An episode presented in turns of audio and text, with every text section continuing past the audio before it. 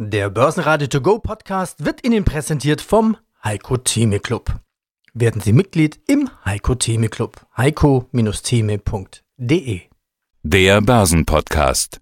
Börsenradio Network AG. Das Börsenradio. Marktbericht. Im Studio Sebastian Leben und Peter Heinrich. Außerdem hören Sie zu den Impfungen und zu den jeweiligen Chefwechseln bei Amazon und Siemens den globalen Anlagestrategen Heiko Thieme, zu Impfungen und Börse Vermögensverwalter Volker Schilling, zum 250-Jahre-Jubiläum der Wiener Börse CEO Dr. Christoph Boschan und einen Ausschnitt aus der letzten Siemens-Pressekonferenz mit dem scheidenden CEO Joe Käser. Sie hören Ausschnitte aus Börsenradio-Interviews. Die ausführliche Version finden Sie auf börsenradio.de. Wenn Ihnen der Podcast gefällt, helfen Sie mit, abonnieren Sie uns und geben Sie eine positive Bewertung. Der DAX zeigt sich im Februar bisher von seiner positiven Seite. Auch am Mittwoch kann er weiter steigen.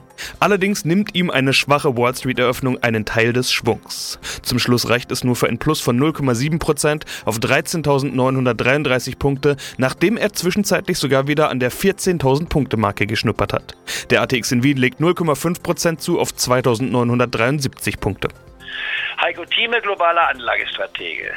Wir hatten Impfgipfel der Bundesregierung, der war notwendig, weil der Impfstoff irgendwie Mangelware ist. Es wurden auf allen Seiten Fehler gemacht, darüber will ich hier gar nicht diskutieren. Der schwarze Peter wurde in den letzten Tagen genug hin und her geschoben. Äh, in dieser Woche kommen wieder eher gute News, wieder mehr Impfstoff. Es gibt neue Zusammenarbeiten zwischen den Firmen bei der Impfstoffproduktion und auch an den Börsen scheint das so ein bisschen anzukommen. Das will ich jetzt aber mal hinterfragen. Mal ganz abgesehen von der gesellschaftlichen Komponente, Impffortschritte und so weiter. Wie wichtig ist dieses Thema Impfen für die Börse? Oder ist da sowieso alles in den Kursen drin? Man hatte ja das Gefühl, letzte Woche schlechte Impfstoff-News, DAX fällt, diese Woche gute Impfstoff-News, DAX steigt. Ich will aber doch mal fragen, die Börse schaut in die Zukunft und da werden wir geimpft sein, ob das jetzt zwei Monate länger dauert oder nicht. Sehr gute Frage. Und was daraus aus dieser Frage beinhaltet, folgt A, die Schwankungen, die ich immer wieder anspreche. Die Börse lebt ja von verschiedenen Elementen. Einmal dem Tagesgeschäft, da interessiert die aktuelle Nachricht. Dann vom Cashflow, vom Geldfluss, was kommt rein, zufällig oder nicht zufällig, was wird abgezogen auf irgendwelchen Situationen, was man nicht voraussehen kann. Das heißt, in der Börse ist ein Sammelbecken von Emotionen, von Fakten und von Visionen natürlich auch von der Angst aus der Vergangenheit heraus. Jetzt schauen wir uns mal den Impfstoff an. Vor einem Jahr kam ich gerade aus Davos zurück, nicht wahr, mit dem Peter Heinrich zusammen, hatte dort meinen Vortrag gehalten und hatte gewarnt im kleinen Kreise, wir schauen zu wenig auf China. Mir ist das etwas unheimlich. Ich habe zwar keine Ahnung davon, ich habe mich mit Pandemiefragen eigentlich selten beschäftigt vorher, wo, kannte zwar die spanische Grippe äh, vor 100 Jahren, aber das war nicht das Tagesthema für mich. Aber ich hatte generell gewarnt. Und dann hatte ich noch, hatten wir noch den negativen Januar gehabt, nachdem wir einen positiven Anfangsjahresanfang hatten, spielt aber keine Rolle und habe gesagt, im Februar kriegen wir einen Verkaufsdruck. Und nichts war der Fall. Der Markt ging nach oben, nach oben. Wer ist der Heiko Thiemer, hat der Markt gesagt. Der ist so ein Spinner, der warnt immer. Der ist, war mal Optimist, aber ist ja jetzt Pessimist geworden, wird wohl zu alt, um es mal persiflierend zu sagen bis Ende Februar. Dann waren wir am 29. Februar beim letzten physischen Börsentag in Frankfurt zusammen, Peter Heinrich und ich, nicht wahr? Äh, und haben uns dort unterhalten. Ich hatte den Anfangsvortrag gehalten und habe den Publikum, glaube ich, sechs bis 700 Leute waren da gesagt, bitte, man kann das heute nachvollziehen in einem äh, Interview, was ich dann gegeben hatte auf der Couch. Ich war hier im Interview, kann man sich angucken bei YouTube, ich war, was ich dort gesagt hatte und habe da äh, gesagt, bitte nehmt Bargeld auf, macht Mindestliquidität von bis zu 40 Prozent. Ich habe nicht gesagt, die Welt geht unter. Ich habe nicht gesagt, wir kriegen den größten Crash der Zeit. Das kann man gar nicht voraus. Ich habe gesagt, mir ist die Börse zu hoch um dann vier Wochen später, das kann man bei uns im Club ja auch nachhören, wenn man mal unsere Sachen annimmt, habe ich dann auch gesagt, Ende des Monats im März, das ist für mich wahrscheinlich der Boden. Man billigt sich alles ein, man behält sich immer noch 10, 20 Prozent aber bitte jetzt reingehen, das ist das Kaufsignal. Der Aufwärtstrend ging mir dann zwar zu schnell, ich habe den nicht bis zum Ende mitgemacht, ich hätte es für unmöglich gehalten, 13.000 zu sehen, aber habe dann wiederum, nachdem ich gesagt habe, wir kriegen eine Korrektur, die wir dann prompt hatten, nämlich prompt, wir hatten wir dann im Oktober gehabt, gesagt, Ende Oktober, bitte jetzt wieder einsteigen. Ich glaube, das kann jeder jeder für sich nachvollziehen, ob das jetzt alles richtig war, weil der Trend, der hat sicherlich war richtig. Aber was ist passiert? Es gab also dann den, die Impfung. Vor einem Jahr hätte kein Mensch geglaubt, kein Mensch geglaubt, dass wir in einer Situation waren, die wir am Jahresende mit Lockdowns und so weiter. Das hat sich erst allmählich entwickelt. Und jetzt kommt die Frage, vor einem Jahr hätte kein Mensch geglaubt, dass wir bereits innerhalb eines Jahres einen Impfstoff hätten. Das ist noch nie passiert. Und etwas, was noch nie passiert ist, kann man nicht prognostizieren. Man kann davon träumen und hoffen, aber es entbehrt jeder faktischen Realität. Es war undenkbar, einen wirksamen Impfstoff zu haben. Und jetzt haben wir einen Impfstoff. Und jetzt ist der Impfstoff sogar noch schon in der Produktion. Und jetzt werden wir wieder wie typisch Menschen sich unzufrieden. Warum ist doch nicht alles da? Äh, und da hat Frau Merkel absolut bewiesen, welche Qualität sie hat als Führungspersönlichkeit. Immer der Vorwurf, sie tut zu wenig, sie macht ja nichts. Nein, die Frau hat ihren Stil. Den werden wir übrigens hinterher nochmal vermissen. Auch wenn es viele Kritik gibt. Sie hat auch viele Verluste kreiert beim Atomausstieg etc. etc. Lass ich alles weg. Frau Merkels Bemerkung sagen, ich garantiere euch quasi innerhalb eines menschlichen Vermögens. Bis Ende September wird jeder Deutsche, der will, eine Impfung haben. Und da die Impfung dann nochmal eine zweite bedarf, heißt es im Klartext, bis zum Ende dieses Jahres wird jeder Deutsche, der will, geimpft sein. Und dann sind wir impffest, wenn es jeder mitmacht. Mein Name ist Volker Schilling, ich bin Gründer und Vorstand der Greif Kapitalmanagement AG in Freiburg verantwortlich für die Unternehmensführung und natürlich auch für den Blick auf die Kapitalmärkte. Deutschland irgendwie im Impfchaos, es gibt nicht genügend. Die Pharmafirmen haben zwar Millionen und Milliarden eingesammelt, produzieren und liefern aber offenbar nicht so wie versprochen und es ist ja ohnehin nicht klar, was überhaupt versprochen wurde, wer wie wo bestellt hat. Willkommen in der EU. Es gibt nach wie vor Impfgegner, Corona-Leugner. Die Regierung steuert jetzt gegen mit einem nationalen Impfgipfel. Da kann man mal hinterfragen, was bringt ein nationaler Impfgipfel bei international agierenden existierenden Pandemien und Konzernen. Ich will aber auf ein Zitat von Ihnen eingehen aus dem letzten Interview. Sie haben gesagt, Impfung ist die zwingende Voraussetzung, um einen Boom zu erleben. Jetzt läuft es ja bei weitem nicht so wie gewünscht mit den Impfungen. Also die Idee, im Sommer sind wir alle geimpft und danach normalisiert sich alles wieder, war wohl zu optimistisch. Aber genau das hat die Börse doch eingeimpft. Also die Börse bildet die Zukunft ab, sagt man, sechs bis neun Monate in die Zukunft. Im November, Oktober haben wir ja genau das gesehen. Die Börse preist ein, im nächsten Herbst ist alles vorbei. Jetzt sieht es ja gar nicht danach aus. Vielleicht gehen wir im Oktober gerade wieder in den neuen Lockdown. Wir wissen es nicht. Das kann die Börse doch in ihrer November-Dezember-Euphorie nicht eingepreist haben. Naja, die Börse ist nicht der deutsche Markt. Ja, die Leitbörse ist die USA. Und wenn Sie da mal die Zahlen hören, die aufgerufen werden, gerade von Herrn Biden, was künftig täglich geimpft wird, dann ist das schon mal eine andere Hausnummer als das, was wir hier in Deutschland haben. Wir haben ja das alte Prinzip hier in Deutschland, wenn man nicht mehr weiter weiß, macht man einen Arbeitskreis. Dadurch, dass das Wort Arbeitskreis schon abgenutzt ist, klingt Gipfel viel besser. Ja, also haben wir den nationalen Impfgipfel. Ich frage mich, warum das Gipfel heißt. Da müsste man ja schon oben stehen, dann kann es nur noch bergab gehen. Da habe ich ein bisschen Angst vor. Ich glaube aber nicht, dass das der Fall ist. Und ich möchte das an meiner eigenen persönlichen Gemütslage vielleicht mal deutlich machen. Und vielleicht geht es auch einigen Zuhörern dieses Interviews so. Ich war unglaublich stolz, als im Dezember letzten Jahres, als wir noch gar nicht absehbar war, ob es überhaupt zu Zulassungen von Impfstoffen kommt, wir bereits schon so weit waren, dass wir Impfzentren aufgebaut haben, dass Räume angemietet wurden, dass Strukturen gelegt wurden. Und ich dachte mir, wow, ich dachte wirklich persönlich, das ist ein Moment, wo wir endlich mal ein Stück weit vor der Kurve sind dieser ganzen Corona-Krise. Wo man also jetzt schon vorausplant und bereit ist, wenn es dann losgeht, um zu starten. Und dann kam dieses unglaubliche Desaster, dass wir alle nicht genau wussten, wie viel dieser Impfstoffe kommen wann, wo, in welche dieser Impfzentren zur Anwendung. Und heute wissen wir, dass da ein mittleres politisches Chaos darüber herrscht, wie diese Bestellvorgänge hätten ablaufen sollen.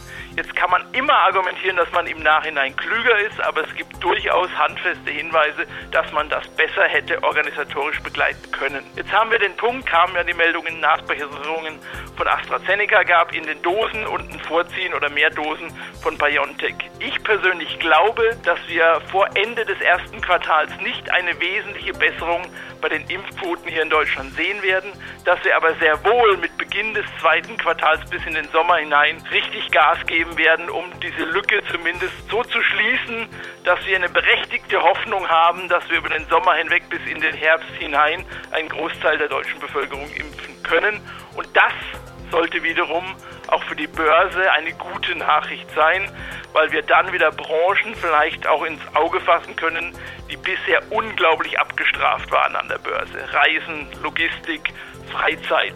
Da ist nämlich noch nicht viel passiert bei diesen Unternehmen.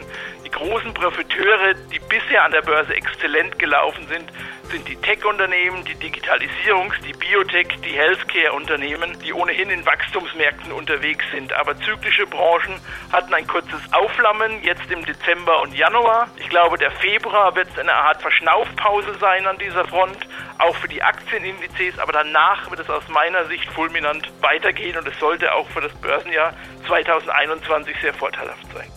Großer Gewinner des Tages ist Daimler mit plus 8,9 Prozent. Die Börse feiert die Aufspaltungspläne, nach denen Daimler in eine Mercedes-Benz AG für Autos und Vans und eine Daimler Truck AG für Lastwagen und Busse aufgeteilt werden soll. Die Truck-Sparte soll noch in diesem Jahr an die Börse gebracht werden. Weitere Gewinner im DAX waren Delivery Hero und VW mit jeweils plus 2,3 Prozent. Ebenfalls unter den Gewinnern kann sich Siemens einreihen mit plus 1,8 Prozent. Siemens-Chef Joe Käser konnte auf seiner letzten Hauptversammlung eine Prognoseanhebung verkünden. Joe Keser halte ich für einen der besten deutschen Manager. Da bin ich übrigens anderer Meinung als mein Freund Hans Bernecker, der ihn mehr kritisch sieht. Denn meine Begründung für Joe Keser, ich kenne ihn auch persönlich, wir haben uns mehrfach getroffen in New York, bei seinen Präsentationen, aber noch Finanzchef von Siemens.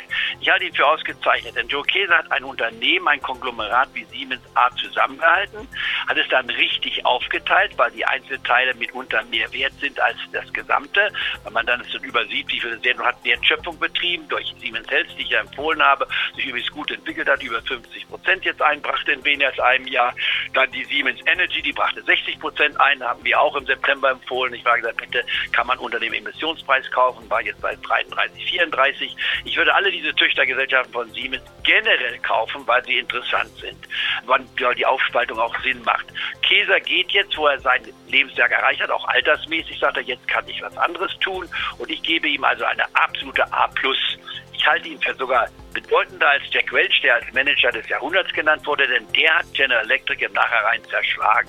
Sein Nachfolger konnte eigentlich nichts mehr tun, der musste nur die Stücke aufsammeln, musste dann die Scherben quasi irgendwie zusammenbauen und das ist dann nicht gelungen. Also insofern sehe ich einen ganz großen Unterschied. Also ich glaube, hier Käser verlässt ein Unternehmen auf einer Hochphase mit einer klaren Richtung und gratuliere ihm. Worauf kommt es uns bei Siemens an? Was ist es denn, was uns antreibt? Wir haben in unserem Purpose, also unserer Bestimmung, formuliert, dass wir Wert für alle Stakeholder, also für alle Beteiligten schaffen wollen. Für die Aktionäre, die Kunden, die Mitarbeiter und für die Gesellschaft als Ganzes. Ich denke, die Pandemie hat uns allen nochmals sehr eindrucksvoll verdeutlicht, dass Unternehmen nicht nur Teil der Wirtschaft, sondern eben auch tragende Säulen der Gesellschaft sind. Die Optimierung dieser Wertschaffung ist das Ziel unserer langfristigen Strategie Vision 2020 Plus immer gewesen. Aber das ging eben nicht von heute auf morgen. Dazu musste das Unternehmen erst vorbereitet werden. Neben einer deutlich stärkeren Fokussierung ging es uns vor allem darum, die Transformation in den Branchen der Gesundheit, der Energie und natürlich der industriellen Infrastruktur proaktiv einzuleiten. Und diese Strategie geht auf. Gerade unter schwierigsten Bedingungen einer weltweiten Pandemie sehen wir, wie robust unsere Siemens-Unternehmen aufgestellt und wie leistungsfähig sie sind. Sowohl das Geschäftsjahr 2020 wie auch das, glaube ich, lieber Ralf, kann man sagen, hervorragende Quartal 2021 zeigen dies deutlich. Deutlich auch im Vergleich mit dem Wettbewerb. Die Siemens-Aktie hat ein neues Allzeithoch erreicht, äh, öfter jetzt die letzten Tage, gestern glaube ich noch einmal. Und wir werden heute Abend sehen, wie die Kapitalmärkte auch unsere heutigen ähm, Neuigkeiten zum ersten Quartal und zu dem Ausblick auf das Geschäftsjahr aufnehmen werden. Verlierer im DAX waren die Deutsche Wohnen mit minus 1,2 Prozent, Adidas mit minus 1,3 Prozent und schlusslich die Deutsche Börse mit minus 1,9 Prozent. Die deutlichen Vortagesverlierer Fresenius und Fresenius Medical Care verlieren auch am Mittwoch weiter. Großes Thema war Amazon. Das Jahr 2020 brachte wenig überraschend Rekordzahlen. Größtes Thema war aber CEO Jeff Bezos, der sein Amt abtritt. Nachfolger wird der Leiter des Cloud-Geschäfts Andy Jassy. Für die Amazon-Aktie ist es eine der besten Aktien, die man schlechthin überhaupt haben konnte. Ich habe die Amazon nicht in meinem Portfolio lange Zeit gehabt, weil sie mir eigentlich immer zu teuer war. Ein Unternehmen, was nichts verdiente, muss man ja auch sagen, nicht wahr, ist aus meiner Sicht sehr schwer zu fassen gewesen. Es gibt Clubmitglieder, die haben Amazon von der ersten Stunde an gehabt, haben eine goldene Nachsicht dabei verdient, nicht wahr? Das muss man auch wieder sagen. Kann man nur neidlos zugeben. Die Amazon für mich ist ein Unternehmen, was ich erst in den letzten Monaten vergangenen Jahres genommen hat und gesagt habe, bitte jetzt auf Eurobasis bezogen, unter der 1700 Marke von 2000 kommen, ist es interessant. Unter bei 1650, 1600 noch interessanter, wenn sie mindestens 10% gefallen ist, vorzugsweise 15% kauft 1% ein und dann kauft euch noch nach, sodass man nicht von 2000, ich rede von 2600 Mark, wir wären ja bei 3000 gewesen. Und dass man sich einkaufen kann bis hinunter auf die 2000 Marke, um volle 3% zu haben. Amazon ist eine einzigartige Erfolgsstory, und zwar in vieler Hinsicht. Erstens, Jeff Bezos, ein ganz normaler Bürger, Mutter und Vater Jürgensen mit dem Nachnamen deutet darauf hin, dass der Vater wohl aus dem skandinavischen Bereich ursprünglich herkam oder einer Familie zumindest trennen sich kurz nachdem er geboren ist. Nicht wahr? Heiratet dann einen Exil-Kubaner, seine Mutter, leben dann in Texas und zum Schluss in Miami. Er geht auf die Schule, ganz normal, wie es junge Menschen tun, geht anschließend auf die Prestige-Universität Princeton, ist also ein guter Student, schließt ab, ausgezeichnet in der Ingenieurstechnologie nicht wahr? und kommt dann Anfang der 90er Jahre, 94, nicht wahr, also vor 26 Jahren dazu zu sagen, als das Internet so den Anfängen war, sagte, ich verkaufe nicht Bücher im Laden, das ist doch sehr umständlich, auch teuer, warum kann man nicht Bücher über das Internet verkaufen?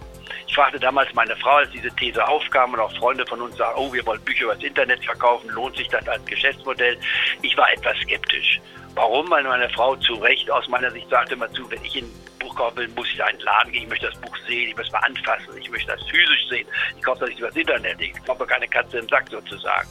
Gut, also schade, dass sie das gesagt hat, wenn man so will. Bezos ist auch nicht zu mir gekommen und hat um Geld gebeten, als ich American Heritage leitete. Ich hätte ihm gerne eine halbe Million gegeben und dafür 5% des Unternehmens genommen, aber kurzum, das kam gar nicht dazu. Bezos hat mit einem Buchladen angefangen. Hätte man damals gedacht, 1994, das wird der reichste Mann der Welt werden hätte ich auch gesagt, Kinder, bitte übertreibt nicht, Bücher zu verkaufen und dann noch gebrauchte Bücher. Das ist, das ist kein Geschäft, das ist ein marginales Geschäftsmodell, bestenfalls. Daraus wurde die größte Erfolgsstory, die wir heute kennen. Bezos war ein Normalverbraucher und ich erwähne das deswegen so lange, dass das sollte man sich ruhig mal einprägen. Wird ja immer geredet von den sogenannten Reichen, nicht wahr, die sich bereichern und weiter bereichern. Bezos war nicht reich. Bezos war ein ganz Normalverbraucher, wie wir alle, die meisten in unserem Club sind. Bezos hat eine Vision gehabt, hat sich voll und ganz in der Division, hat sich dann von seinem Partner getrennt, 94, nicht mal, als man erst noch zusammenarbeitete. Und dann hat er seine Sache aufgebaut. Und dann hat er eine Erfolgsstory aufgebaut. Unser tägliches Leben, ich glaube, es ist kein Clubmitglied geben wird. Guckt euch mal alle bitte in den Spiegel, der nicht von Amazon direkt oder indirekt zurzeit mit betroffen ist. Zu einem positiven. Amazon hat viele Geschäftsmodelle ermöglicht, ein, dass man über Amazon seine Produkte verkaufen kann, dass Amazon dann mit einem konkurriert, ist eine Nebenfrage. Damit könnte man dann mit, mit Spotify nicht wahr lieber anfangen und doch vielleicht etwas kaufen, der von einem Deutschen geleitet wird in Kanada. Also da gibt es verschiedene Modelle, aber er hat eine riesen Erfolgsstory aufgebaut und hat ein Vermögen aufgebaut mit seiner Frau zusammen, was in über 400 Milliarden wäre. Dann haben sie sich getrennt nach äh, ja, 96 haben sie, 94 haben sie geheiratet, also die haben sich dann getrennt gehabt, da waren sie als 25 25 Jahre verheiratet. Das ist deren Privatleben. Er hat drei Söhne und hat eine Tochter, nicht wahr, adoptiert aus China. Also vorbildliche Sache, wenn man so will. Träumt vom Weltraum, seine Sachen, die er macht, eine absolute Erfolgsstory. Was ich sagen will, ist, hier hat sich ein Mensch nicht ungerecht bereichert. Er ist legal bereichert worden. Das einzige Kritische, was man sagen könnte, ist, aber das liegt an unserem System, dass bisher Amazon keine Steuern zahlen musste. Und da käme meine Sozialkritik hinein sagen, jedes Unternehmen sollte eigentlich einen Mindeststeuersatz bezahlen, weil es ja ohne die Gesellschaft nicht erfolgreich sein konnte. Und wenn man sagen würde, Amazon müsste eigentlich seine 10 oder 20 Prozent zahlen, egal was die Sache ist, nachdem man die Verluste abgeschrieben hat, dann wäre das richtig. Aber das wäre der einzige Punkt. Aber immer diese Theorie, die wir auch hören, oh, die Reichen, die werden immer die Kluft zwischen Reich und Arm wird immer größer. Ein absolutes Ammenmärchen. Hier ist ein Normalbürger zum Multi-Multi der Weltgeschichte geworden, hat es aber nicht gestohlen, hat das mit Fantasie aufgebaut. Da kann man den Zuckerberg nennen, man kann Bill Gates nennen. Es gibt viele andere noch. Und das ist eine Grundthese auch bei mir. Wir haben eine ständige, revolvierende Oberschicht, die immer wieder aus dem Nullstand herauskommt, teilweise aus der verärmsten der Verarmten kommt. Deswegen sollten wir nicht immer kritisieren, oh, wir müssen das besteuern, wir müssen die Leute stoppen. Nein, lass jeden sich entwickeln, aber man sollte immer erkennen, ohne die Gesellschaft wäre es nicht, denn er hätte keine Bücher verkaufen können, wenn andere Leute es nicht gekauft hätten. Das heißt, die Gemeinschaft ist der stille Partner solcher Unternehmen. Und das kommt dann in meine These, die ich jetzt weglasse, dass dann irgendein gewisses Geld, was man verdient hat, auch wieder zu einem Teil, aber zu einem humanen Teil, auch an die Gesellschaft zurückgezahlt wird. Christoph Boschan, Vorsitzender des Vorstands der Wiener Börse AG, die gleichzeitig auch die Muttergesellschaft der Prager Börse ist. Schauen wir mal zurück, weit zurück. Rund 250 Jahre, da gab es ja den Start der Wiener Börse. Was war denn diese Gründungsidee 1771? Ja, ich wollte fast zu schnell sagen Zeitgeist, ja. Es ist durchaus ein Modethema, ja. Äh, der Zeit äh, damals, aber äh, ganz konkret in Österreich in der ja, Mitte des 18. Jahrhunderts und dann mit dem konkreten Gründungsakt 1771 war die Zielrichtung, doch mehr Vertrauen in den Staatshaushalt der Habsburger zu etablieren. Und insofern ist es übrigens auch nicht verwunderlich, dass natürlich Staatsanleihen dann die ersten Handelsinstrumente an der Börse waren. Wobei es übrigens im Fall der Wiener Börse ist wie mit so vielen sehr alten europäischen Börsen der eigentliche Gründungsakt ist viel, mit viel Pomp urkundlich vollzogen worden. Dann hat es immer noch etwas gedauert, bis der Handel tatsächlich aufgenommen wurde stark. Die Aktienwelt trat ja dann viel, viel später hinzu. Ja, das, was wir heute so mit der Börse verbinden, den schwunghaften Handel von Eigenkapitalinstrumenten, das ist ja erst eine Entwicklung, eine sehr moderne Entwicklung dann des, Industriezeitalters, also für Kontinentaleuropa eine Entwicklung, die, naja, so Mitte des 19. Jahrhunderts dann zu verorten ist, ja, mit äh, natürlich dann auch der unglaublichen äh, Überspekulation äh, in, den, in den Gründerjahren, die also sowohl die Hohenzollern-Gebiete wie auch die Habsburger ja dann auch heftig erwischt haben mit dem, mit dem, mit dem Gründerkrach, nicht wahr? 1873. Kann man das so, sich so vorstellen, dass quasi schon Staatspapiere gehandelt wurden, aber halt auf der Straße quasi und gesagt haben, so, Ruhe jetzt, jetzt will ich da eine Kontrolle ja. haben?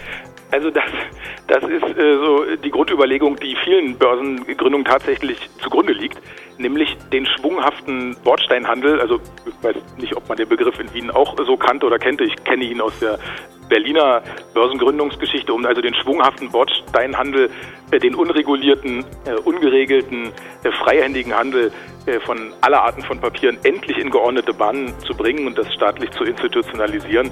Und so war es auch bei der Wiener Börse. So, so ist das. Dem also einen verbindlichen Kaufmannsrahmen zu geben, das spricht aus allen Gründungsdokumenten, die wir hier nicht zuletzt übrigens ausstellen in unserem Jubiläumsjahr jetzt.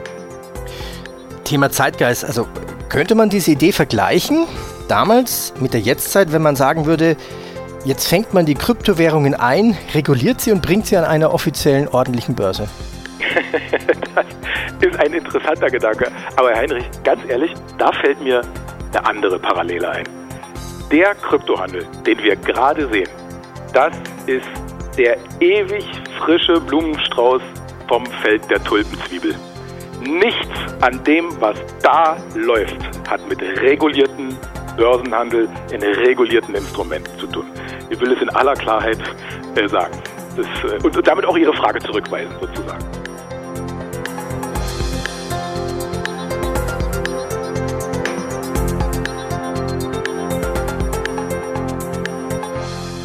Börsenradio Network AG Marktbericht Der Börsenradio To Go Podcast wurde Ihnen präsentiert vom Heiko Theme Club. Werden Sie Mitglied im Heiko Theme Club. heiko-theme.de